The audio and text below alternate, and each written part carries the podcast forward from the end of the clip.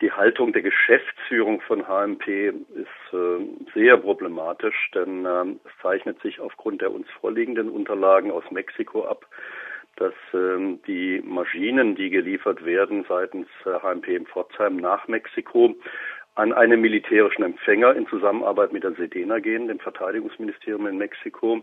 Und es spricht sehr viel dafür, dass mit diesen Maschinen Gewehrläufe für äh, FX-05 Sturmgewehre in Mexiko hergestellt werden sollen.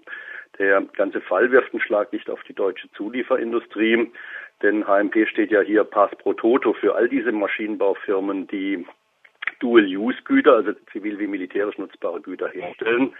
Und man muss einfach wissen, dieser Bereich der Dual-Use-Güter ist natürlich wesentlich umfangreicher noch als der klassische Bereich der Rüstungsindustrie.